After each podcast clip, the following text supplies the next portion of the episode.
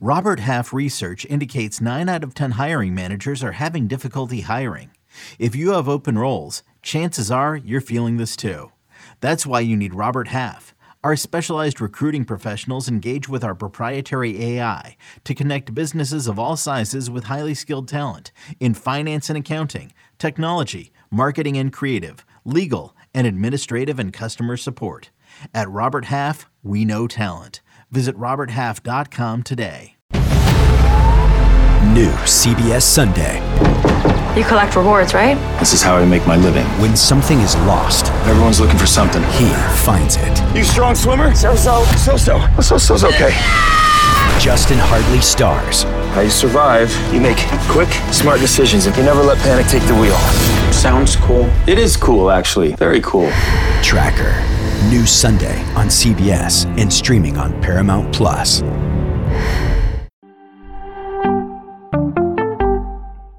Welcome to the Fantasy Baseball Today podcast from CBS Sports. And first pitch crushing. Got a fantasy question? Email fantasybaseball at cbsi.com. Get ready to win your league. Where fantasy becomes reality. Now, here's Frank, Scott, and Chris. Well, hello there, and welcome into Fantasy Baseball today on Tuesday, May 9th. I am Frank Stanfield, joined by Scott White. Today on the show, we're going to recap all of Monday's games. Mitch Keller threw the first shutout of his career, the first complete game of his career. Dylan Cease continues to struggle. Mason Miller is hurt. We can't have nice things, and much more. Before we get started, please like this video and subscribe on YouTube if you haven't already. And if you're listening on the audio side, download, follow, and leave a five star rating. We really appreciate it. Thank you very much. Scott, let's jump right in. Unbelievable! He's not a cheetah, he's a lion! He's not a cheetah, he's a lion. That's from the Pirates broadcast a couple years ago. I figured I'd throw it in there for uh, for Mitch Keller, but we'll actually start with Who, you. who is it referencing? You know, Scott, if I gave you 20 guesses on a Pirates player, you wouldn't get it. It's completely random. I thought it was like a Jose Altuve home run or something, but you No. said Pirates. so- Pirates, Jacob Stallings hitting a grand slam, Oh. a walk-off grand slam off Edwin Diaz a couple of years ago. It's like Okay. so completely random. Anywho, why don't you get us started here, Scotty? All right. Let's talk about Tony G. Tony Gonsolin, who had his coming out party here against the Brewers. Six innings, no earned runs. He did allow a three run homer to Joey Wiemer, but they were all unearned runs. And uh, he allowed three base runners total, just three hits, no walks, six strikeouts. So it's good that he went six innings, first of all. Got uh, a little more leash here after opening the season on the IL, being limited early on. But it's not just that, it's that his velocity was up one and a half to two miles per hour on everything. So even even being stretched out more, Tony Gonsolin brought the heat. He brought the fire in this start against the Brewers and obviously got a great result. Those velocities were very similar to last year's velocities. So it seems like he's back to normal now, Tony Gonsolin. And, and need I remind you, last year he went 16 and 1 with a 214 ERA, 0.88 whip, 8.2 K per nine. Gosh, those numbers surprised me even. And I was the one uh, reminding you of how good they were. I, they're, they're probably not going to be that good, but you know, even if he, even if he's a 314 ERA instead of a 214 ERA, which would be considerably worse, it would still be great, right? It would still make Tony Gonsolin basically a must star pitcher.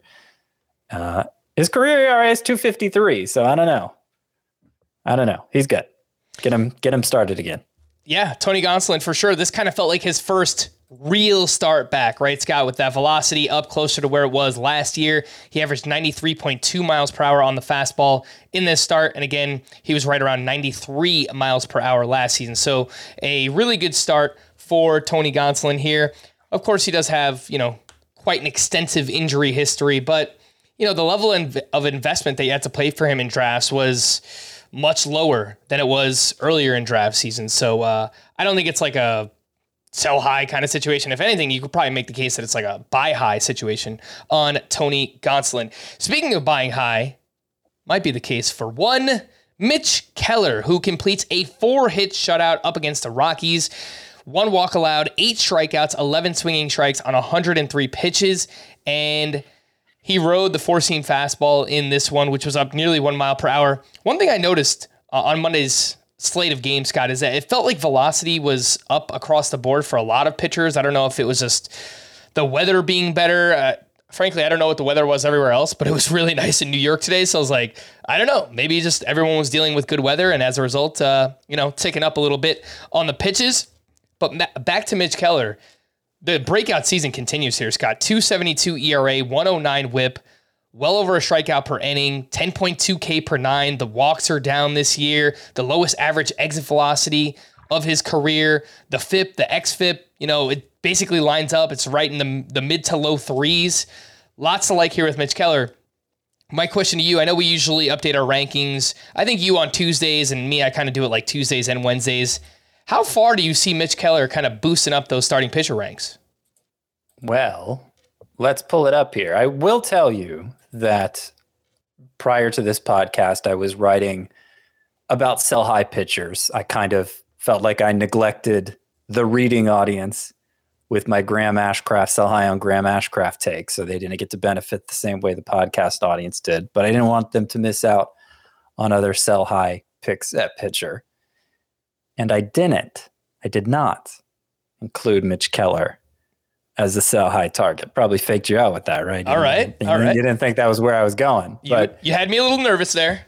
Well, I, I like he still makes me uneasy, but it's it's just hard to find anything in the data to point to to say, aha, this is what's going to cause him to.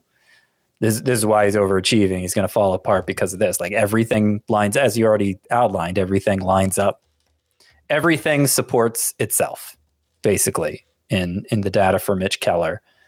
Uh, I, I still think pitching for the Pirates is probably not going to be the best thing for him in the long run. But I could move him. Hmm, I'm seeing how low I have Justin Steele still. There's probably going to have to be a fair amount of rearranging happening here between 35 and 60 for me. Uh, right now, I have Keller 62nd. I could get him in the top 50, probably. Yeah, that's exactly what I was thinking too. And uh, last week, I was pretty aggressive in moving both Mitch Keller and Justin Steele up together. Uh, I have Keller at 52 and Steele up to 53. And uh, yeah, they probably should be mid 40s ish. You know, guys like Chris Bassitt and Charlie Morton. Um, yeah, I think that's probably where where some of those guys are going to settle. Mitch Keller and Justin I, Steele. So I did have Justin Steele as one of the sell high pitchers. Ooh, do you uh, want to elaborate quickly? I mean, he's been he entered today the third best pitcher in fantasy, and I don't think he can be that good. And as, as we talked about on yesterday's show, I mean, the fact he's averaging forget less than a strikeout per inning, he's averaging less than eight strikeouts per nine innings. So he's really relying on outlier contact suppression. And I just think that's not a very sticky stat to begin with. It's really difficult to sustain that. And, and in this particular environment where contact is so damaging, I'm not sure it's a formula for success.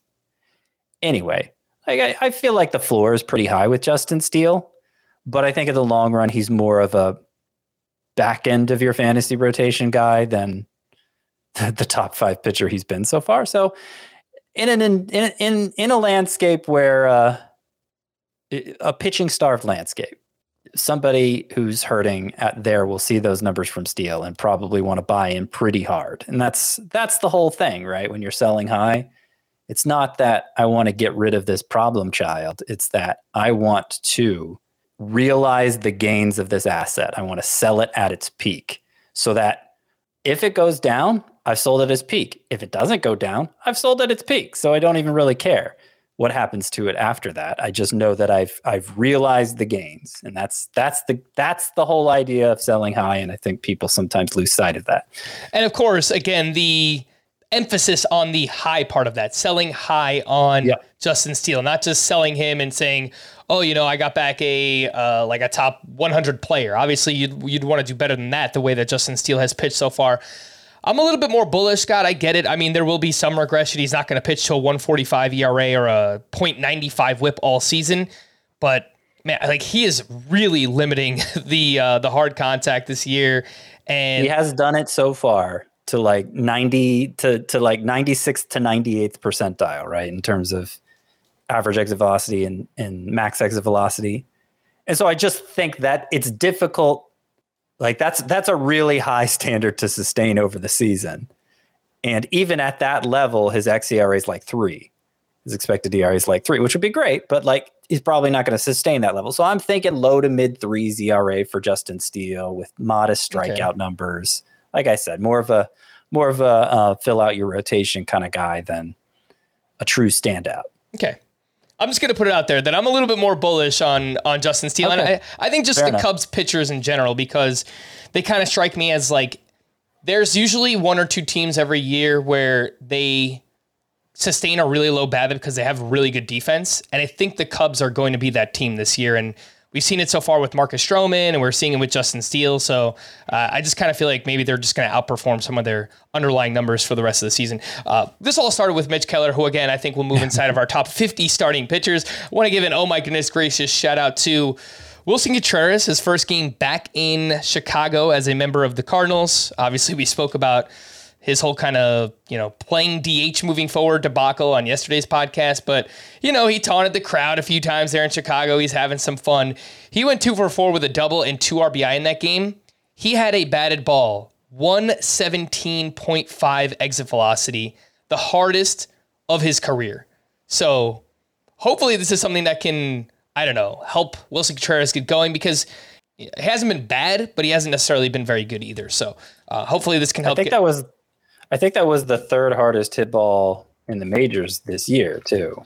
I'm sure it's up there because yeah, the one, only one of the top four that didn't result in a homer. One seventeen point five. Yeah, that's it, it, was a ground ball, so it's like it was a ground out. It's, right. It didn't really matter for anything, but again, just you know, seeing that level of uh, max exit velocity. Okay, so it was the it was the fourth hard, hardest hit ball. The the three hardest hit balls this year: Matt Olson, Jake Burger, Giancarlo Stanton. All three of those were home runs. Willson Contreras a ground out. But still, yeah. I mean, the fact you hit a ball that hard, that's not something everybody can do. Let's stick in Chicago, Scott, and have this Dylan Cease conversation. What is going on? He goes into the Royals and has another pretty bad start. That is now four bad starts in a row for Dylan Cease. He allowed seven earned runs over five innings pitched, six strikeouts, actually kept the walks down in this one, only one walk total, but allowed a lot of hard contact, 10 hard hits, 92.3 mile per hour average exit velocity against. And like the other pitchers we've mentioned so far, the velocity was actually up a little bit for Dylan Cease in this one.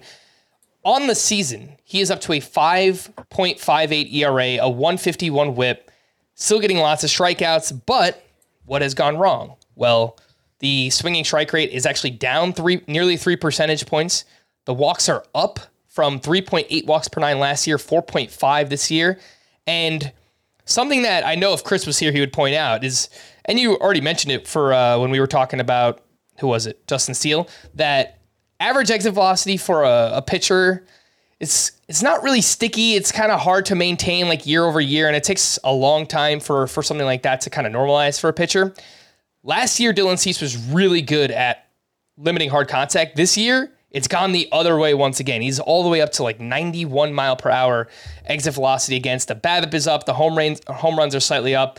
Scott, it's like everything that you can imagine going wrong for Dylan Cease in the overall numbers. It, it looks like it is all kind of coming together right now. Yeah, you mentioned his velocity was up in this start relative to his season averages.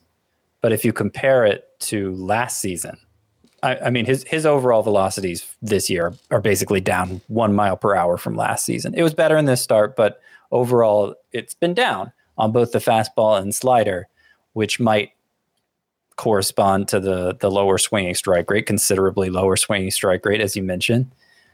I, I can't help but wonder, and obviously, I, I'm there's an implication with this that certain players are skirting the rules or whatever and so i don't i don't mean to accuse anybody of that without a basis for it but there's supposedly a crackdown of sticky substances this year unlike ever before because players kept getting around it. So they keep they keep uh, coming up with new ways to check in the hopes of finally getting a handle on it.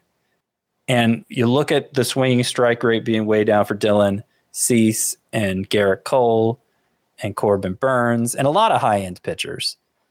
Again, I'm not accusing any one of them of anything, but when there is an uh, there there seems to be a widespread effect there. Uh, you you can't help but wonder if there's if, if it's related to that, especially since you know when it, when it was immediately enforced. When was that? The summer of 2021, when it, when they first started checking for it, there was at the high ends. The pitchers at the high ends seemed to be the ones who suffered the most from that because their stuff wasn't quite as otherworldly anymore. They they weren't separating themselves as much from the pack anymore when they had less grip. And that might explain lapses in control too. I don't know. It's just a theory. It's just a theory. Um, but ultimately, with Cease, I mean, there's there are a lot of there are a lot of concerning signs here that uh, you know. Obviously, if if it if it lasts all season, it's probably an issue. I think it's too early to assume it's going to last all season. I mean, I if somebody's freaking out about Dylan Cease right now, I'd be more likely to buy than sell.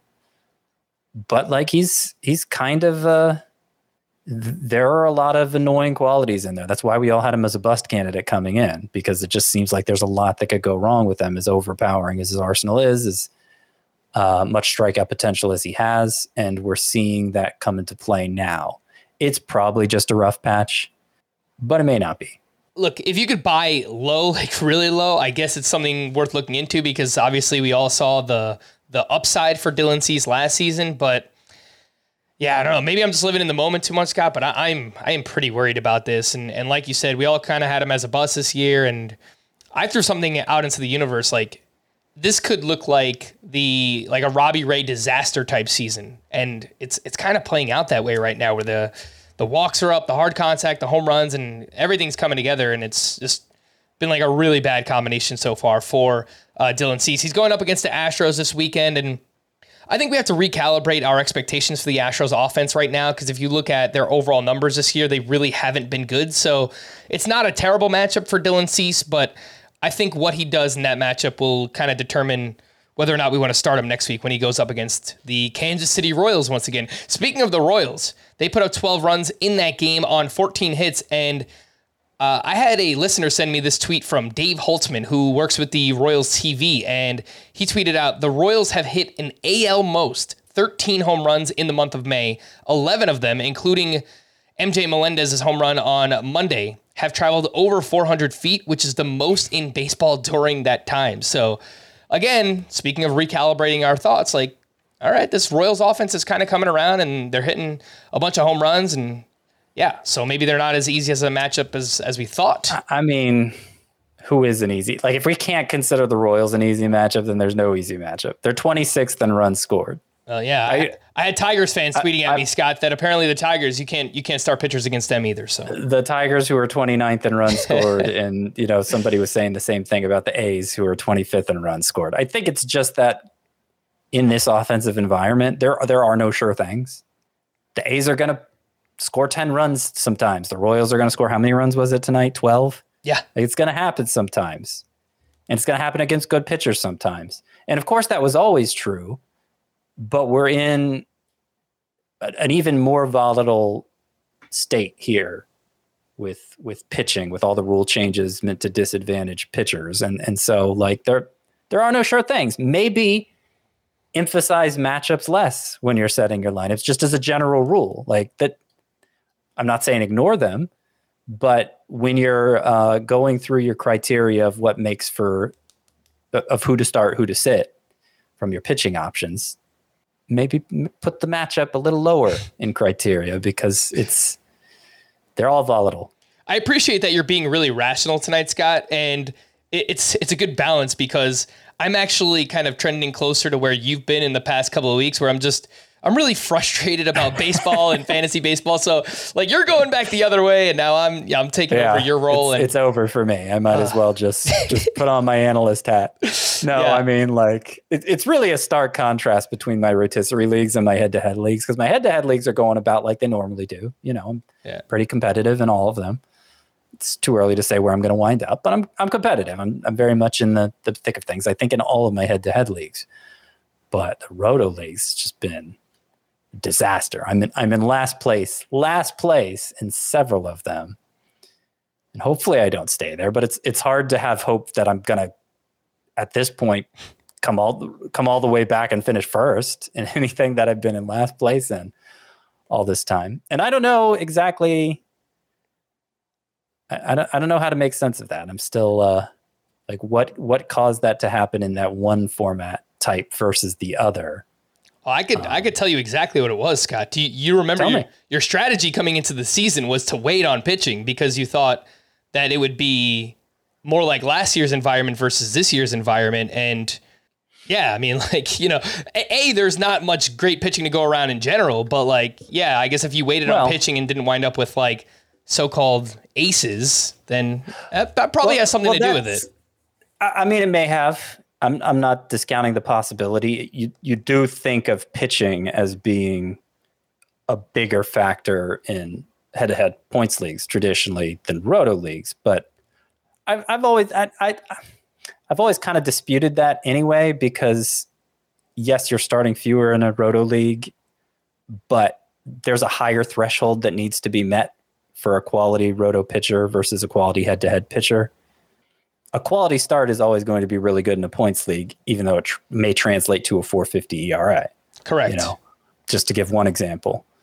So there is that, but my roto leagues, by and large, it's the hitting. It's the hitting categories where I'm struggling more than the pitching categories. Well then I don't know what to tell you, Scott, because that was my Because I invested pretty heavily in Yeah. hitting, right? That was my hypothesis. So uh, yeah, I, I do I do wonder if it might be more the issue with rookies letting us down. Like I invested in a lot of rookies. that's true. I remember a lot of you your have drafts. to go deeper into the hitting pool in a rotisserie league, much deeper. So you can't afford to miss as much Mhm. on your, you know, seventh, eighth, ninth, tenth hitters drafted as you can in a head-to-head league. Like it's just just the fact that you have to fill out more roster spots. And I may have missed on a higher percentage of those because I was, you know, playing by the old standards of okay, this guy's going to come up and he's going to be as good as he can be basically right away, which wasn't universally true, but it was true much more often than it's been this year and really the past couple years. So I, I just my theory right now, and it, it may be a few factors. I mean, the pitching thing may have something to do with it too, but my theory right now is that I needed uh, I, I need to be more rigid in how I approach my mid late round targets in roto leagues where there's less to fall back on on the waiver wire. hmm So higher floor plays, maybe don't gamble as much in those middle rounds. Is uh, that's our Yeah. ma- main ninth And- and- take. We'll, uh, we'll and, and just fade rookies in general. Like, not saying don't draft any of them, but maybe only draft one or two, and only if the value is exceptional. Yeah. Uh, all right. Well, that's that's our take so far on the season. We'll uh, keep you updated throughout the rest of the year. Let's get back to the Royals. I talked about how their offense kind of went off in this one against Dylan Cease. Bobby Witt Jr. went two for five with two steals. He's now up to ten on the season. MJ Melendez went two for five with his fourth home run. I want to stop there. I have one other name I want to talk about, but uh, MJ Melendez so far, Scott. I know you were not really on this year. I liked him definitely more than you did. He is batting just 208 it's weird because there's like some good and there's definitely some bad. Like low batting average, the strikeout rate is way up this year. The swinging strike rate also way up this season. Hitting lots of fly balls. So fly balls that aren't going out, it's going to lead to a lower uh, a lower BABIP, lower batting average, and strikeouts on top of that explains why MJ Melendez is batting 208. With that being said, when he makes contact, he is hitting the ball extremely hard. 97th percentile in average exit velocity, 88th percentile in barrel rate. What are your early season thoughts on MJ Melendez? And uh, are you would you be looking to buy him right now? I, I yeah, I mean, I guess if if it's a two catcher league, I mean, one catcher leagues, I'm probably pretty happy with whomever I'm starting a catcher already, so it just doesn't seem like a high priority. But in two catcher leagues, it's more likely his stats go up from here than down. But I do think we're seeing a lot of the same issues he had last year. You know, it was kind of a trendy pick uh, because uh, you know a, a, lot of the data look great, the Statcast page looked great for MJ Melendez, but he only hit what 215, something like that. I think he's he's really damaged by his home park. I mean, you look at his expected home runs by venue; most of them are at five or six when he only has three home runs.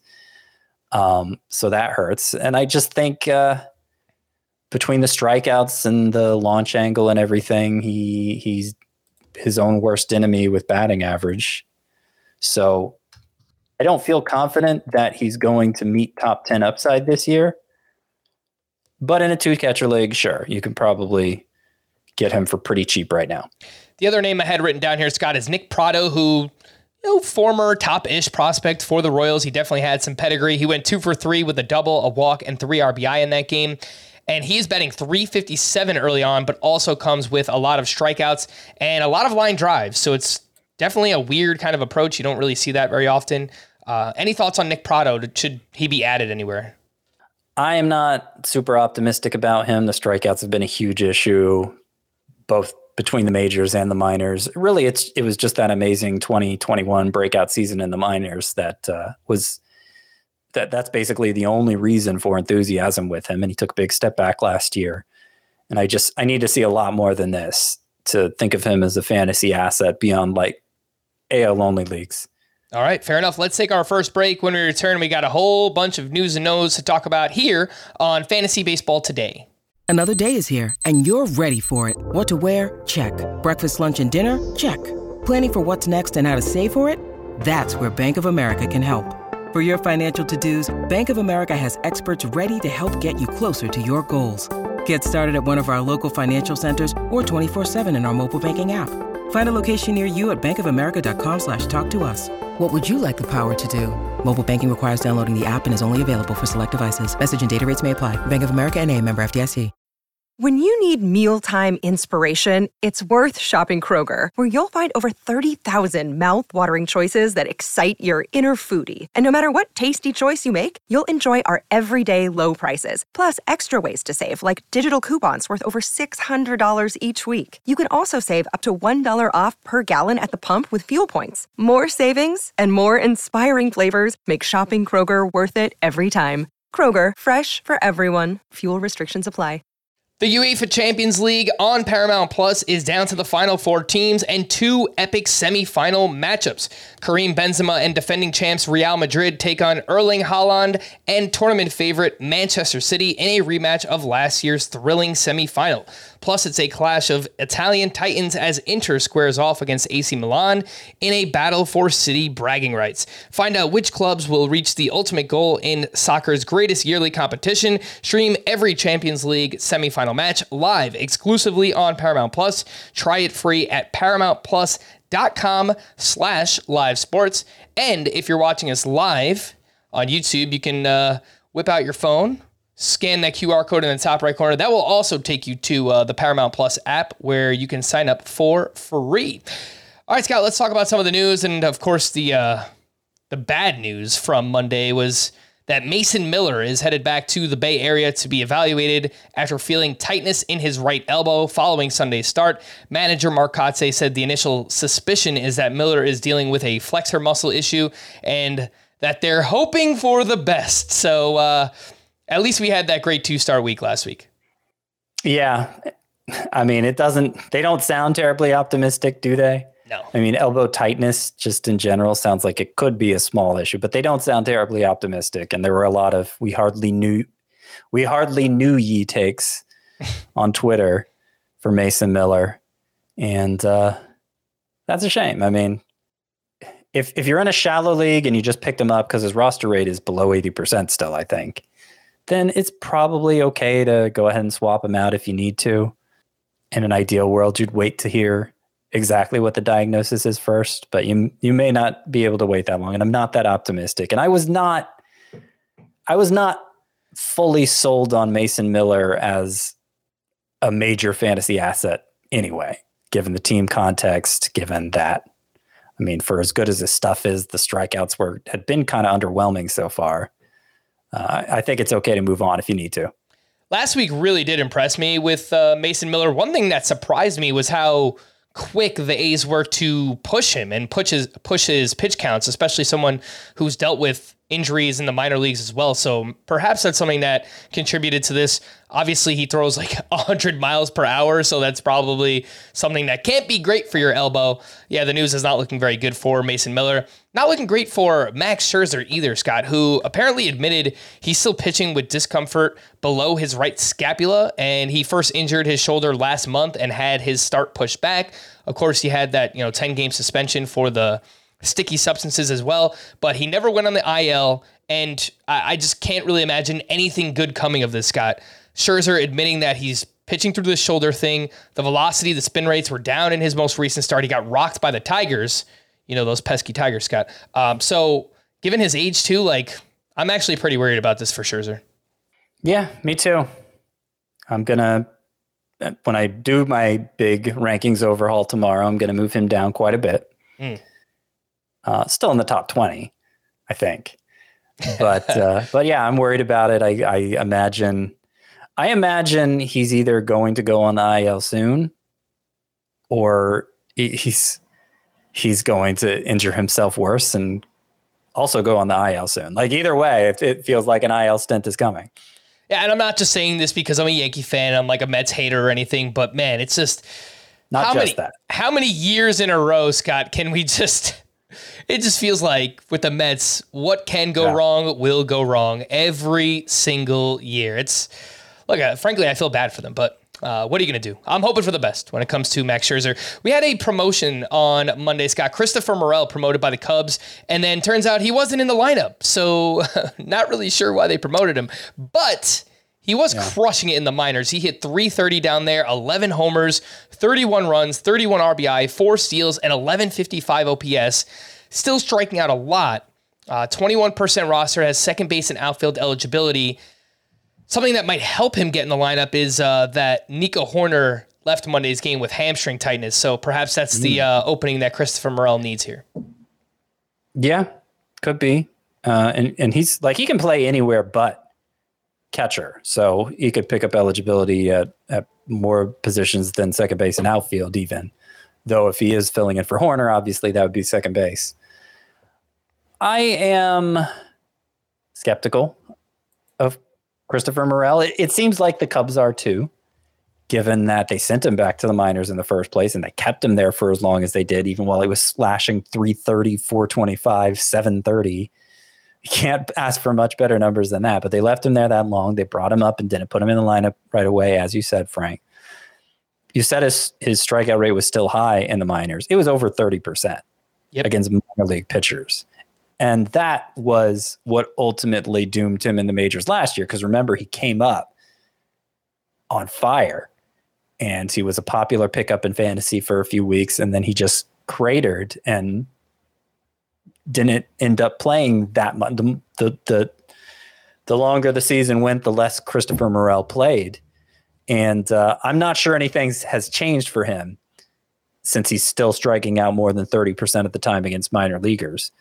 15 team league, uh, maybe even a 12 team roto league, roto league, where you have all those lineup spots to fill. Let's say more than 320 players rostered.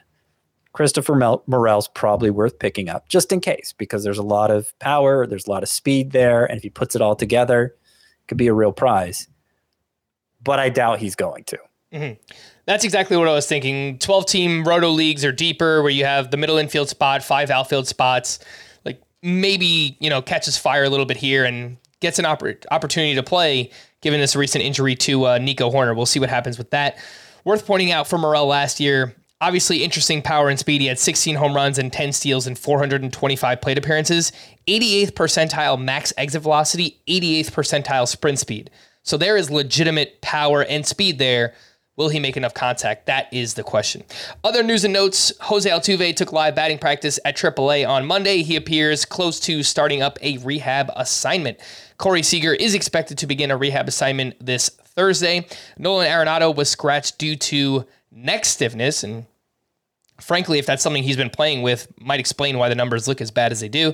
Luis Ortiz is expected to start for the Pirates on Tuesday, going up against the Rockies. And in seven starts in the minors this year, a 2.23 ERA, 0.96 whip, 29 strikeouts over 32 and a third innings pitched here, Scott.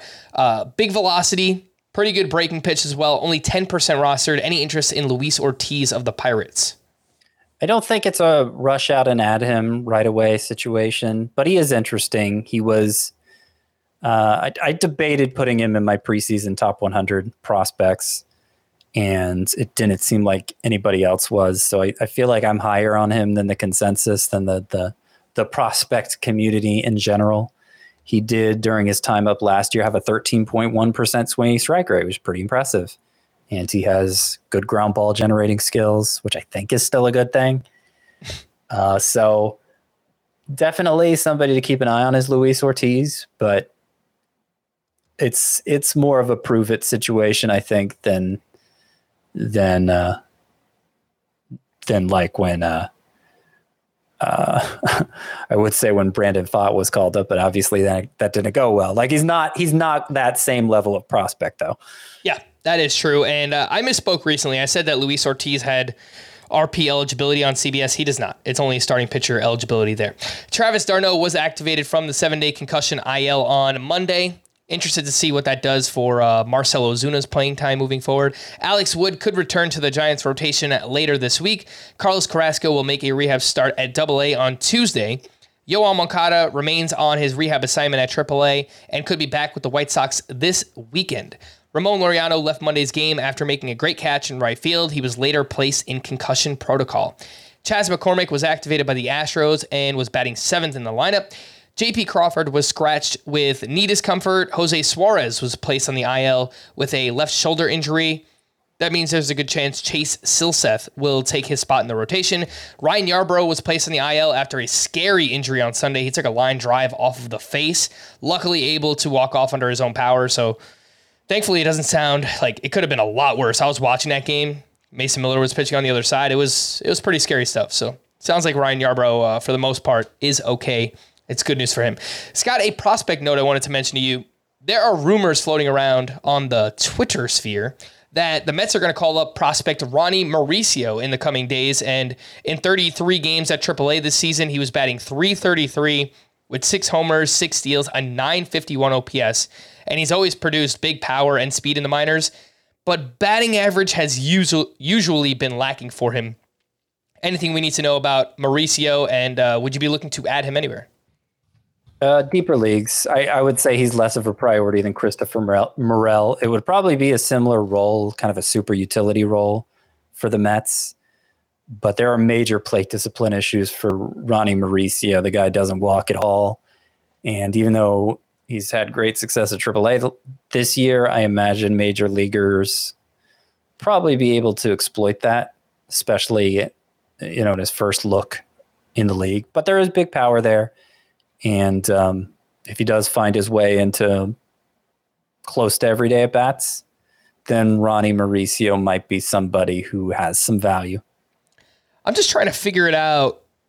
Like, can lineup or roster construction wise, how is he going to make it into the Mets lineup right now? I mean, we know he's not playing shortstop.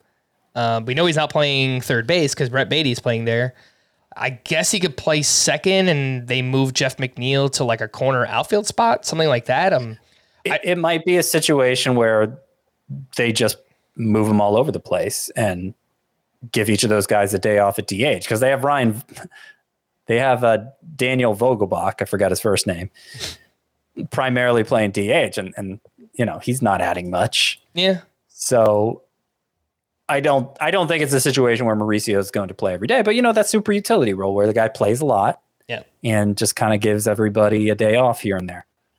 I'm looking at his uh, games played by position in the minors. This is Ronnie Mauricio, a prospect for the Mets we're talking about.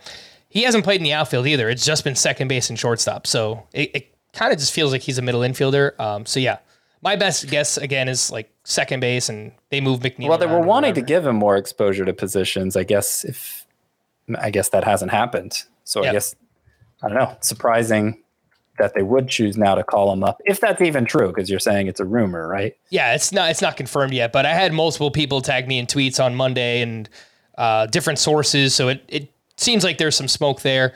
Ronnie Mauricio again, that's the name to pay attention to. Uh, we'll see what happens. Uh, I I do need to give Daniel Vogelbach a little more credit than I just gave him because he, he only has two home runs, so I'm thinking, oh, he's not doing anything. He has reached base at a 398 clip, which is pretty valuable. so maybe they will continue to play him. Gosh, he is such an interesting player. Anyway, let's get into a few waiver wire hitters. Do any of these names matter for fantasy, Scott? We'll quickly run through some of them. Uh, Riley Greene, seemingly, you know, since we talked about him, we had that long conversation recently. He's kind of come around. He went two for four with a double, his fourth steal, and two RBI on Monday. He had two batted balls over 108 mile per hour exit velocity. And over his last 12 games, he's batting 354, one homer, two steals, tons of line drives. Also, a 64% ground ball rate during that time. Uh, he's down to 67% rostered. Scott, does uh, does Riley Greene matter right now for fantasy? He is heating up. I don't think he's heating up enough to win me over again yet. And it's kind of the same thing for Ezequiel Tovar of the Rockies, who's also heating up after doing nothing in April. But it's just like it's not quite hot enough and in, in, in, Riley Greene's case, there's still the issue of all the ground balls. Not quite enough to win me over. Mm-hmm. What about Joey Wiemer, who went two for three with a double and his third home run? Batting average is low, but is providing some power and speed. Not hitting the ball hard, lots of ground balls. Does Joey Wiemer matter right now? Well, it matters that I sat him this week in some of those five outfielder leagues where I'd been starting him basically every week. I finally sit him, and right. he has a four RBI game. So thanks for that, Joey Wiemer. Like I like that his strikeout rate because strikeouts were the big issue in the minors, and it's been fine. It's been about twenty two percent, I think, which is fine. It's pretty good actually for a rookie, especially. But uh, just doesn't seem to be squaring up the ball often enough to to to do much at the plate. Certainly squared up that home run today, so hopefully that that uh, sparks something for Wiemer. I just checked my lone league where I have Joey Wiemer as well. TGFBI, a 15 team roto league, on the bench in favor yep. of uh, Jesse Winker, who I left in my lineup for some reason. I mean, they both haven't been good, but gosh, what a it's what really a, hard to fill out a five man outfield in those 15 team leagues. Not great. So hard. Not great. Uh, on the same team, Scott Tyrone Taylor went two for four with his second steal. He's 95th percentile in sprint speed. Last year, he hit 17 home runs with three steals. Does Tyrone Taylor matter at all? I'm going to say nah. Okay. What about Gavin Sheets? He went one for three with his fourth home run. We know Eloy Jimenez is going to be out for the next four to six weeks. It's back to back games with a home run for Gavin Sheets. What do you think on him? I don't think much of him either. He has, in, in 2021, for the time he was up, he looked like he might be a contributor. But man, the exit velocities aren't that impressive. And I think uh, I think you'd have to be in a pretty desperate spot to turn to him right now. This next one is mostly for one catcher leagues. He's definitely not available in two catcher leagues. Gabriel Moreno went three for three with an RBI and a steal. He is now batting 318 for the Diamondbacks, but just one home run. Still lots of ground balls, lots of line drives, but it's kind of empty batting average. Got 47% rostered. Does Gabriel Moreno matter in one catcher leagues? I mean, he's outside the top 12 for me. Yeah. So you know, I'm, I'm sure there will be times this year when he matters when enough catchers are hurt. But right now, I would say he in one catcher leagues, most one catcher leagues, he can probably deserve. He, he can probably be on waivers.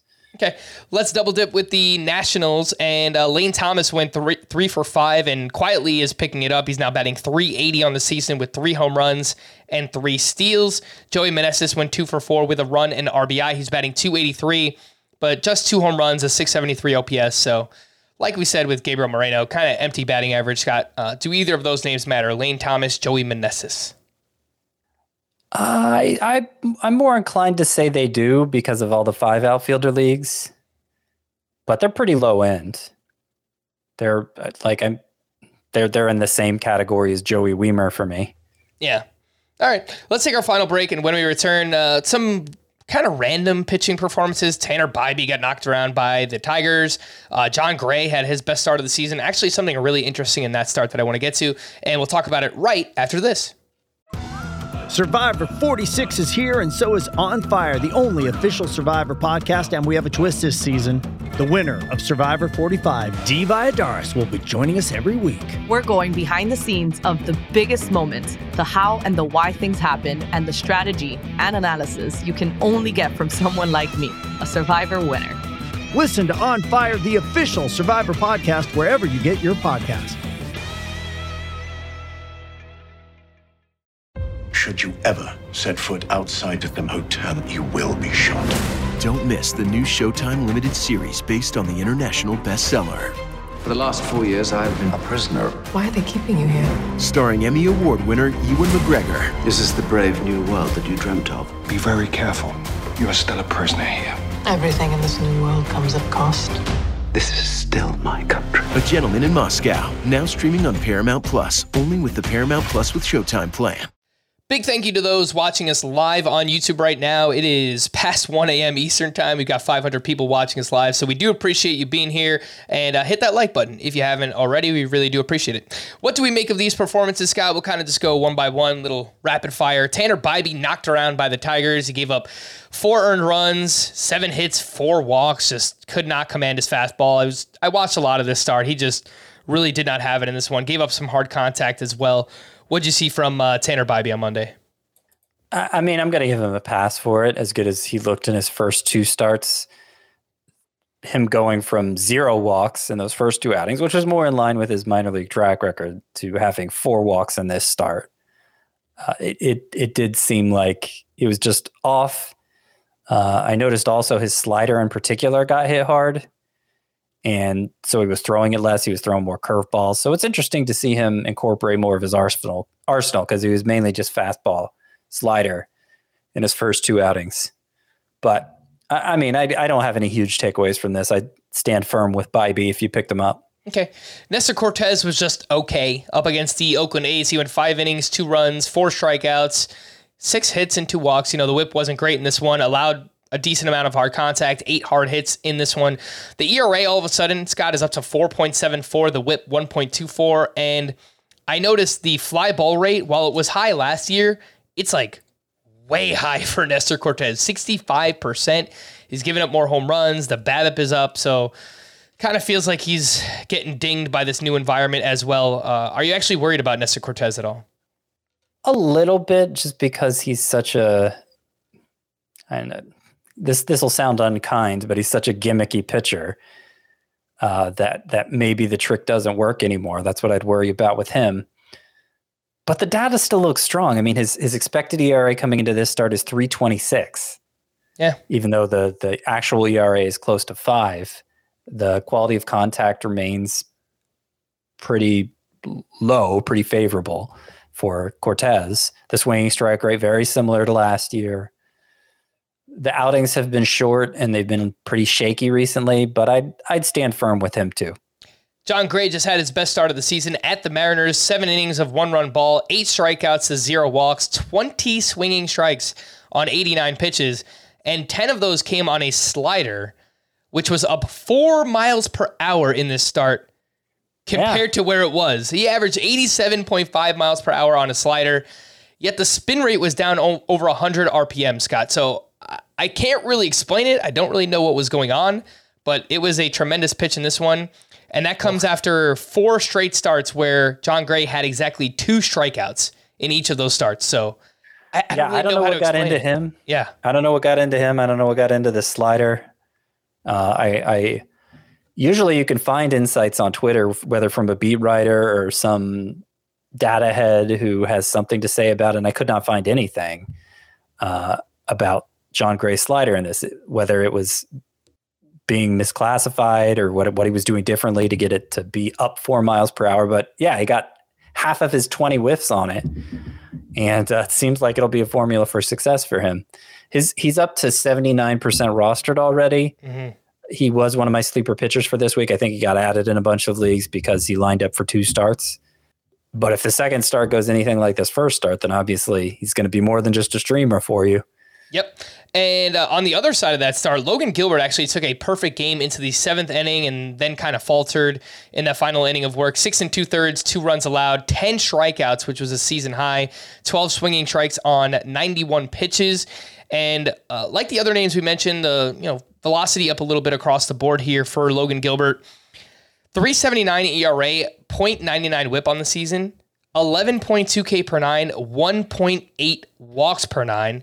And Scott, if you buy that strikeout to walk ratio for Logan Gilbert, then you can make the case that he's actually a, a buy high right now. I, I don't know that he's being valued the way that he should be. His expected ERA entering this start was 286. Pretty good. So that that suggests also that he is he's actually underachieved so far. Yeah. Uh, I I don't know that I'd go that far, but there's no reason to sell on him. That's for sure. Mm-hmm. And lastly, a weird stat line for Anthony DeSclafani up against the Nationals, right? Good start. Yep. It's against the yep. Nats, right? Nope. Yep. You know nothing, Frank Stampfl. Seven innings, two hits, five earned runs, three strikeouts. He gave up all five runs in the first and then settled down after that. He's, he gave up 13 hard hits in this one and obviously is pitching more to contact this year, Scott. Um, I don't know. Any thoughts on Anthony DeSclafani? Well, it's funny because I thought I thought he was having his Graham Ashcraft moment where I was writing up this this article about these pitchers to sell high on, and I was Anthony DeSclafani was going to be in it, uh, and then he allowed five earned runs in the first inning to the Nationals, and it's like, oh great, I'm going to have to take him out now. but uh, but then he was great for the next six innings. That was the only damage off of him, and so you look at his numbers for the year still has a 280 ERA, still has a 0.93 whip. So I'm happy that I still get to call him a sell high candidate because I don't think he's actually this good. Yeah, and if you're trying to figure out how DeSclafani has made it this far with the numbers this good, only four walks all season. So I think that's something that's likely to regress uh, moving forward as well. A few leftovers here. We'll uh, point out a few pitching standouts. The studs on the mound on Monday night. Shane McClanahan, Shane O'Mac. Here comes the money. Here we go. Money talk. Here comes the money. He was at the Orioles and he threw six shutout with seven strikeouts in that one, two earned runs or fewer in all eight starts this season, a 176 ERA, a 113 whip for Shane McClanahan. Zach Gallen, another great outing up against uh, the Marlins, seven innings, one run, seven strikeouts for him. Scott, anything to add on uh, Shane O'Mac or Zach Gallen? I mean, McClanahan might be the actual best pitcher in fantasy. I'm not ready to elevate him there in my rankings. I'm going to keep Gerrit Cole ahead of him at least, largely because of durability issues. But in, in some ways, McClanahan seems to have gotten better from last year, and he was already pretty dang awesome. So kudos if you have him. Zach Gallen, yeah, nice bounce back start. He's having a great year as well. Kudos if you have him. All these kudos. Not quite studs, but very useful pitching performances. Freddie Peralta keeps it rolling up against the Dodgers. Six innings, one run, five strikeouts for him, 14 swinging strikes on 94 pitches. And Marcus Stroman now has a quality start in seven of eight outings this season up against the Cardinals. Six innings, two runs, six strikeouts for him. And uh, he actually changed up the pitch mix a little bit. He leaned into his slurve more in this one. He used it 34% of the time. And um, yeah, if, it, if if he does that more moving forward, he could wind up with more swinging strikes and more whiffs, and that's exactly what happened in this one. Any thoughts on Peralta or Stroman? Uh, I mean, Stroman, the consistency of the quality starts, seven of eight. He only had, uh, let's see, I looked this up before the show. Stroman last year only had 12 starts where he went six plus innings, and he already has seven this year. And that was my big hesitation with him coming into the year was just that okay, if if this non-strikeout pitcher isn't even going to give you volume, then what's the point? Well, he's been great so far, and uh, I mean, he may be a sell high in the most technical sense, but he's pretty good pitcher. I, I wouldn't mind just holding on to him. Mm-hmm. I made the case earlier in the season that uh, Marcus Stroman is a buy high, and uh, yeah, he probably would have to buy a little bit higher now. So I don't know that I'd want to do that, but uh, yeah, I'm just going to continue to point out the Cubs Cubs pitching staff and their defense, and look at what Drew Smyly has done this year. Like even Wesneski not getting whiffs, he's you know kind of turned it around a little bit. So uh, I'm just a little bit more bullish on those guys. Not really sure what to do with these names, Scott, but uh, they did pitch pretty well on Monday. Kyle Freeland, uh, seven innings, two runs, four strikeouts at the Pirates. Kyle Gibson, of course, of course, Scott. I you know I started him, I started him last week up against the Royals, who again they've played a little bit better recently. And uh, well, the Royals and the Tigers and uh, yep. And I dropped Kyle Yep. Gibson in my main event league, most important league. I'm like, nope, there's no way not starting him against Tampa Bay. Six innings, two runs, four strikeouts for Kyle Gibson. matchups are irrelevant. That's what we're learning here today. So frustrating. No, I Uh, wouldn't go that far, but Yeah. And then Jake Irvin, he had a strong start at the Giants, six and a third shutout for five strikeout and five strikeouts. For those who aren't aware, he pitches for the Washington Nationals. Uh, Scott, anything on those three? Jake Irvin, Kyle Gibson, and Kyle Freeland. I mean, we pretty much covered the most interesting angle there with Gibson. I am still not buying into Kyle Freeland in the slightest. Fair enough. Some hitting leftovers. Esteury Ruiz, another strong game. He went two for five with a double and his 17th steal. He is now up to a 277 batting average on the season, and he's also up to 75% rostered. So people are listening, Scott, because uh, they're picking him up. Josh Lowe went one for four with his seventh home run. Willy Adames went one for four with a three-run homer. That's back to back-to-back games with a home run for him. Taylor Ward is coming back around. He had three hits on Monday over his last seven games. He's batting 407 with a home run, six runs scored, and five RBI. And Christian Walker is also hot. He got off to a slow start.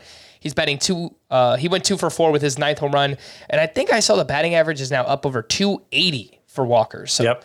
Expected stats look similar to last year. The average exit Yes. velocity is down a little, but it's it's been it's been up to last year's standards basically since mid-April for Christian Walker. So he seems to be the real deal. And just a little bit of clarity on Esteury Ruiz. I don't think he's actually that good of a hitter. Uh, uh, like he needs to, he probably needs to be rostered in in most every format at this point because he, with all those steals, he's top 15 outfielder in points leagues, even. But he has to sustain what is this like an 80 steal pace, which I mean, maybe he could do. He, he he stole more than 80 bases in the minors last year. I was gonna say if there's anyone that could do it, it would be him. Yeah, it's uh, you're you're counting on him being a Michael Bourn play like player, which is at this point there's probably a lot of people listening who don't even remember what Michael Bourn was like in fantasy. But he stole so many bases that he was a worthy starter even in points leagues, despite not having any power whatsoever. Not nearly as good of a defender as Bourn, but I don't think the A's care much about that. Yep. Uh, so, so like, don't don't put too much faith in Ruiz, but you can't ignore what he's doing either. Uh, I'm a little bit more of the uh, the Billy Hamilton, Dee Gordon era of uh, stolen base specialist. That, was- that was so. that predated Bourn. Is it no? Is it? No, I feel like those guys were after Michael Bourn. Uh, Dee Gordon, yeah, uh, okay. I just right. I don't think we're gonna get any power out of Esteury Ruiz. Like maybe it's like five to seven home runs, but the steals are legit. He like his average exit velocity is terrible, but according to Fangraphs, he does hit a lot of line drives, twenty five percent. So that's that's a really good number for a guy that's uh, gonna steal a lot of bases.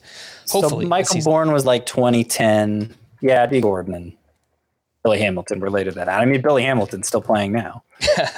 I, I have someone that asks me pretty often, like if they should pick up Billy Hamilton in an AL only league. If you need steals, sure, why not? I just I don't think he's gonna play very much or give you anything outside of like I don't know five to ten steals. The call to the bullpen, a few updates there for Tampa Bay. Jason Adam allowed a hit, but struck out three more. He picked up his fourth save and is 46% rostered. Not really sure where this Pete Fairbanks forearm injury is, but man, like Jason Adam looks really, really good. So uh, if if nothing Uh, else, yeah. if you have Fairbanks on your team, I would make sure to get Jason Adam as well. It, it sounds like Fairbanks could be gearing up to return. I saw an update today. He played catch on Sunday, Mm-hmm. and mm, it looks like this this RotoWire update was speculating that means he's close to uh, maybe going on a rehab assignment. So it's still unknown, but it's it's not like he's shut down.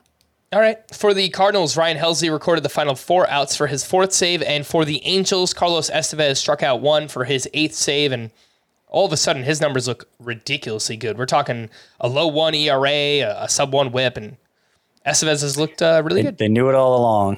They did. Let's wrap up them. with to stream or not to stream, Scott. And uh, we'll start with Tuesday here. Looking up and down the list. Uh, Jameson Taillon, no. Brandon Pfaadt versus the Marlins. I think I could get behind that one.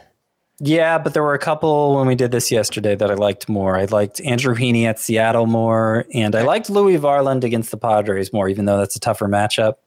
Yeah, it is. What have what have we been saying all show, Frank? Matchups don't matter.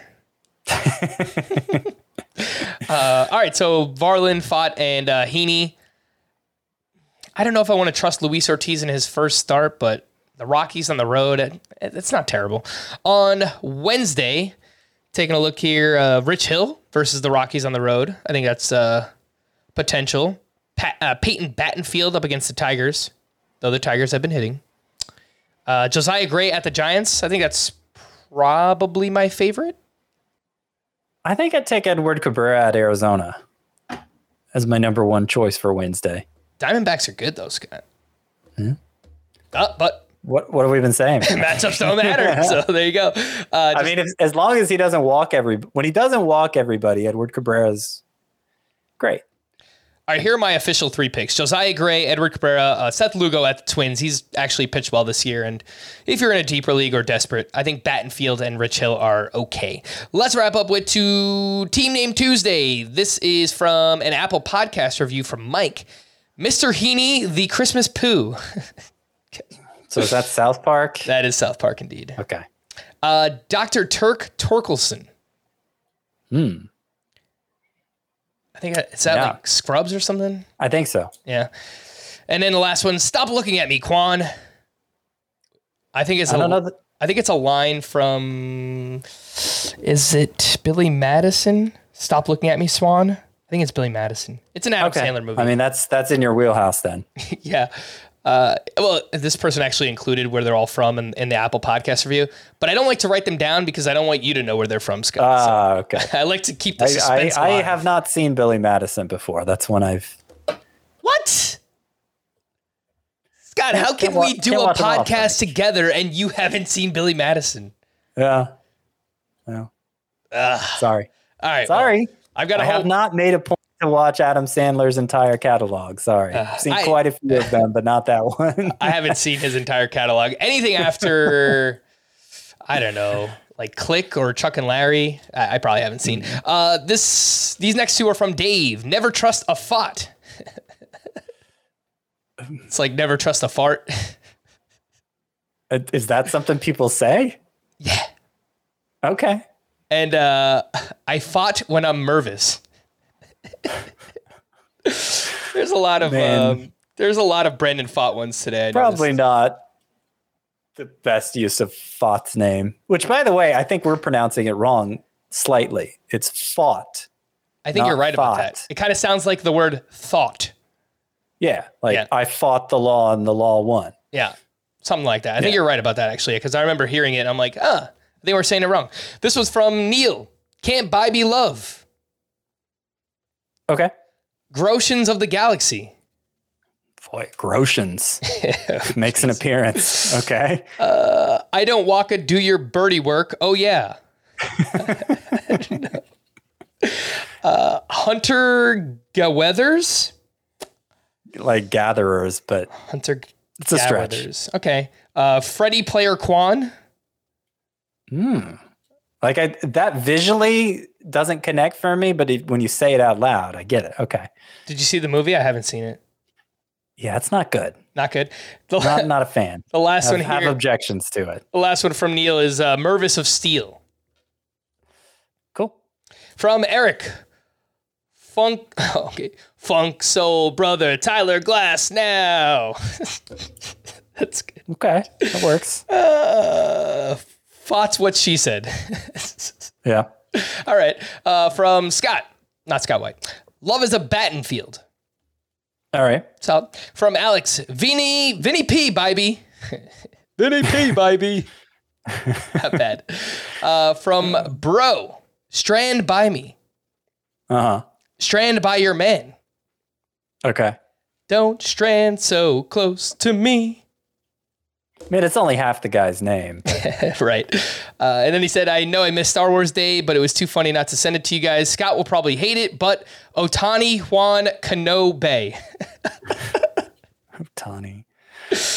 Uh, Ohtani, like Obi Wan Kenobi, Yeah. Ohtani. right, Juan but Kenobi. Ohtani adds too many syllables. Yeah, it does. I don't like it. You're right.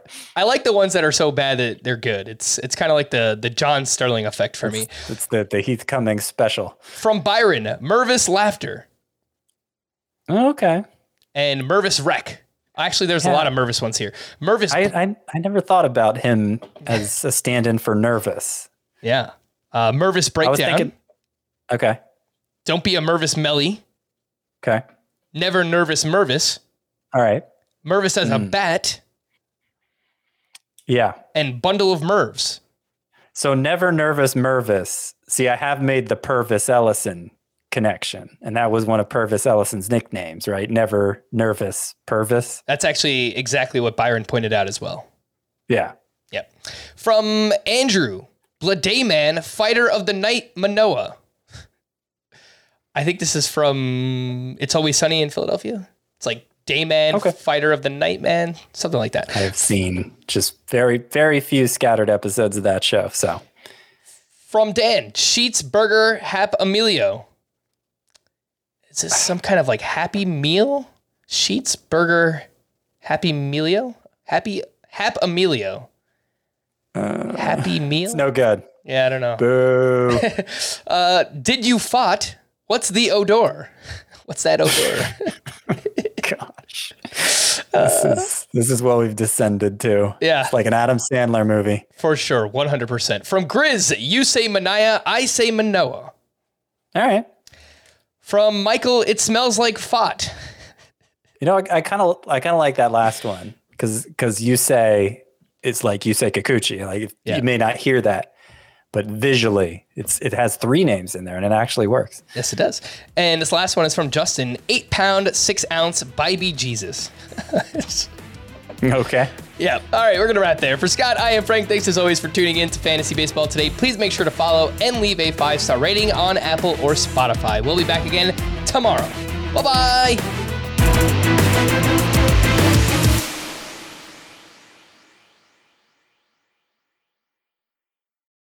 Paramount Plus and the National Park Foundation present A Mountain of Zen. This Earth Week, you can live stream seven national parks for seven days on Paramount Plus. Paramount Plus, official streaming partner of the National Park Foundation.